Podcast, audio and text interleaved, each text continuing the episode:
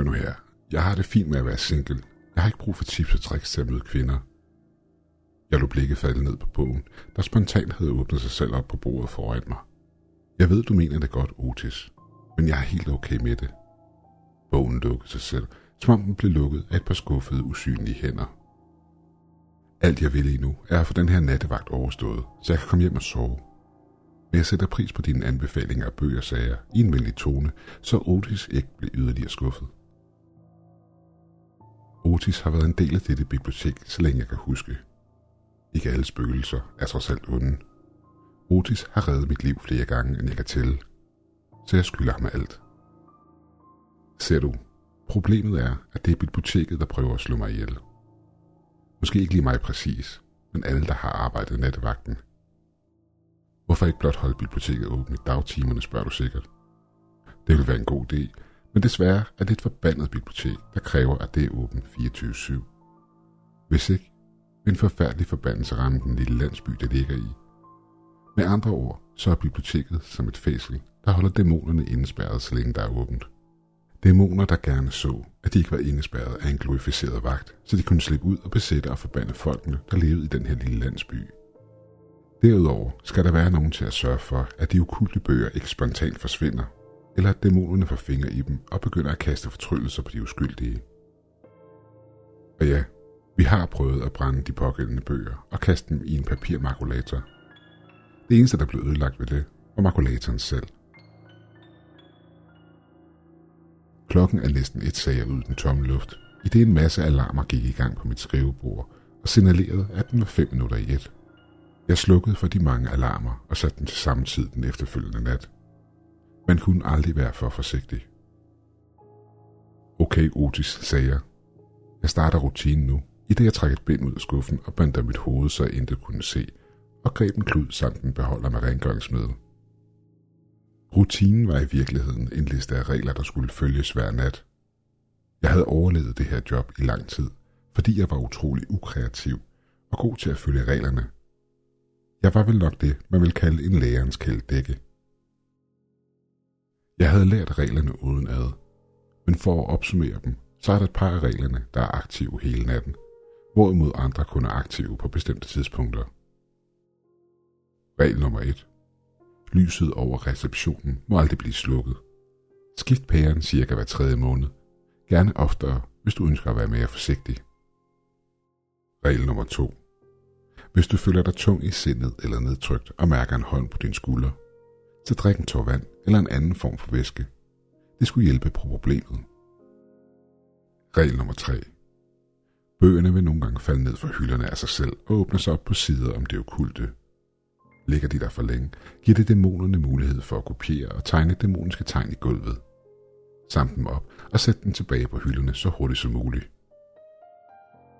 Regel nummer 4. Sørg for, at alle døre, der leder udenfor, er lukket og låst. Regel nummer 5. Imellem klokken 1 og klokken 2 vil du se mørke figurer, der kigger ind igennem vinduerne udefra. Figurerne i sig selv er sorte, men har blodrøde øjne. Se dem aldrig direkte i øjnene. Sker dette, vil væsenerne kunne ødelægge vinduerne og komme ind til dig. Og tro mig, det ønsker du ikke. Regel nummer 6. Fra klokken 1 til 2 vil figurerne udenfor også holde øje med, om du arbejder. Tag enten en klud eller en moppe, og lad som om du gør rent. Fejler dette, vil figurerne blive ophidset og vrede, hvilket muligvis giver dem en chance for at bryde ind. Regel nummer 7. Når klokken bliver to, stop med at gøre rent. Figurerne udenfor burde være væk nu, men en ny figur er dukket op indenfor i selve biblioteket, nærmere i en stol i sektion B. Find en stol, sæt dig i den og hold dig til lobbyen i den næste times tid. Hvis skabningen rejser sig og kigger på dig, må du for alt i verden ikke sige et ord eller en lyd, indtil klokken bliver tre, hvorefter væsenet forsvinder. Svar ikke på nogen af dens spørgsmål eller kommentarer. Tal ikke engang med dig selv. Du må ikke binde et bind for øjnene i dette tidsrum, i tilfælde af, at væsenet prøver at stjæle de okulte bøger. Regel nummer 8. Når klokken bliver tre, rammer du også den mest udfordrende tid på vagten. Illusioner og hallucinationer er noget, du vil opleve meget af i denne time. Det er vigtigt, at du på intet tidspunkt viser nogen form for tegn på frygt, og hele tiden er i et opløftende humør. En hver reaktion på frygt eller chok vil give dæmonerne mulighed for gradvist at besætte dig. Hver gang du fejler, vil det blive lettere for dem at fange dig på det forkerte ben næste gang. Så hold ud til klokken bliver 5 eller du vil miste din sjæl for altid. Det var næsten ved at være tid for, at figurerne udenfor ville dukke op. Og den bedste måde at undgå at kigge på dem på, var ved slet ikke at kigge. Så jeg bandt bindet dobbelt om øjnene, bare for at være helt sikker, og sikrede den med tape. Jeg kan huske, da jeg næsten lige var startet på jobbet. Jeg faldt over mine egne ben, og bindet røg af. Lad os bare sige, at jeg aldrig lavede den fejl igen. Det gode ved at lade som om du arbejder, er, at du ikke rigtig behøver at være så grundig i din rengøring, så længe du ser ud som om du er optaget, og du selvfølgelig ignorerer figurerne udenfor. Jeg rakte tilfældigt ud efter en af reolerne og begyndte at spraye den med rengøringsmiddel, inden jeg begyndte at rengøre den. Alt imens jeg følte mig frem. Efter et par minutters rengøring ville jeg følge en hånd på min skulder, der skubbede mig frem. Men jeg vidste aldrig, om det var nogen, der ville mig ondt, eller om det var Otis, der blot ville sikre sig, at jeg ikke stod for længe på et sted. Jeg hørte den lav banken på vinduesglasset, men ignorerede det. Jeg sprayede skrivebordet og begyndte at tørre det af. Bank, bank, bank. Bankelydene blev højere. Til sidst lød det som om nogen slog voldsomt imod glasset. Men jeg ignorerede det blot. Selvom mit naturlige instinkt var at tage benet af og tjekke om, hvad det var, der skete. Men jeg var en god dreng og fulgte reglerne. Jeg kunne knap nok høre det til at starte med, men den svage visken, den var der, og den kom fra døren, der førte udenfor. Den viskende stemme blev højere og højere, inden den blev en frygtelig umenneskelig råben, der skød igennem det tomme bibliotek. Luk mig ind! Der var en gang, hvor en yngre og mere dum version af mig selv ville håne stemmen. Men det stoppede hurtigt den dag, en stol blev kastet imod mig. Men jeg ved ikke, om det var Otis, der stoppede mig, eller om det var min hån, der gav ting uden for magt til at manipulere den materielle verden. En symfoni af alarmer fra receptionen fortalte mig, at klokken nu var to. Den næste udfordring, jeg stod overfor, var en lille smule hårdere. Da det at fjerne bindet og se direkte på en skabning, der kunne rejse sig og tale til dig, gjorde det en smule svært at forholde sig i ro, samtidig med, at man skulle stoppe sig selv i at svare tilbage eller lave nogen form for lyd med sin mund.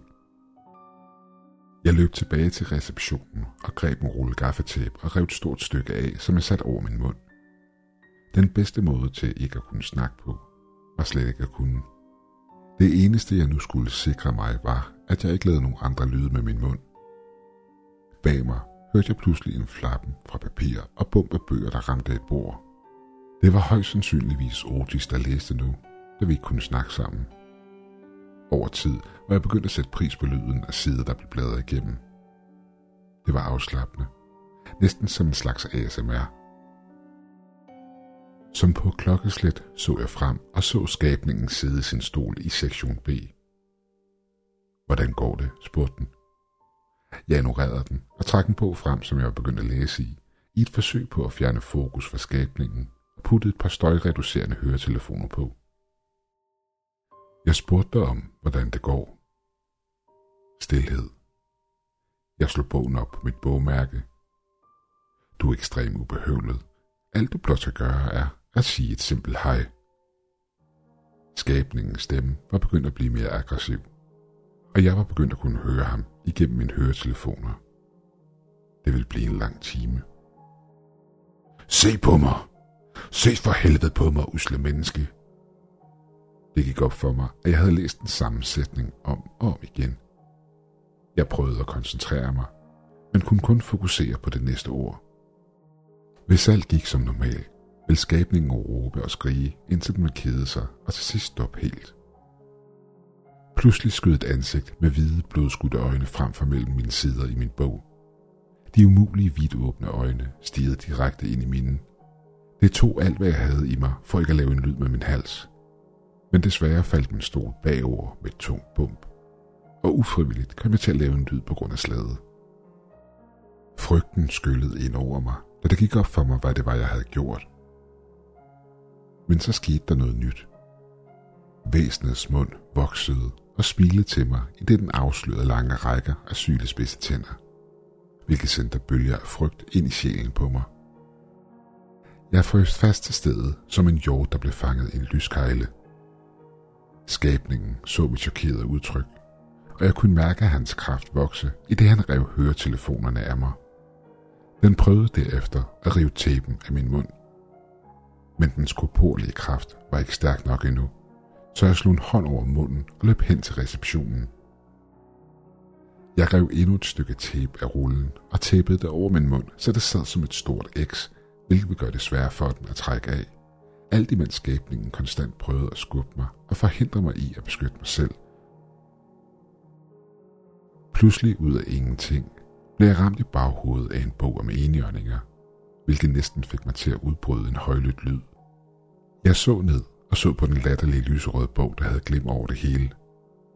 Endnu en bog fløj imod mig. Denne gang var det en kaptajn underbuks, efterfulgt af en bog med jokes og en bog med forskellige dyrelorte. Det gik op for mig, at det var Otis, der prøvede at distrahere mig fra min frygt ved at kaste bøger med sjove eller latterlige omslag imod mig. Gudskelov for Otis. Jeg begyndte om sider at smile med øjnene af de forskellige platte bøger, der blev kastet imod mig. Og kort tid efter var timen gået. Men desværre gav den plads til den mere overlegne og frygtede time imellem to og tre. Det var her, de virkelige problemer startede. Hallucinationer og illusioner er ikke noget problem, når de ikke kan røre dig. Men eftersom jeg havde brugt regel nummer 7 og lavet nogle lyde i timen imellem 1 og 2, så vil jeg snart finde ud af, hvad der sker, når ens værste mareridt nu kan skade dig.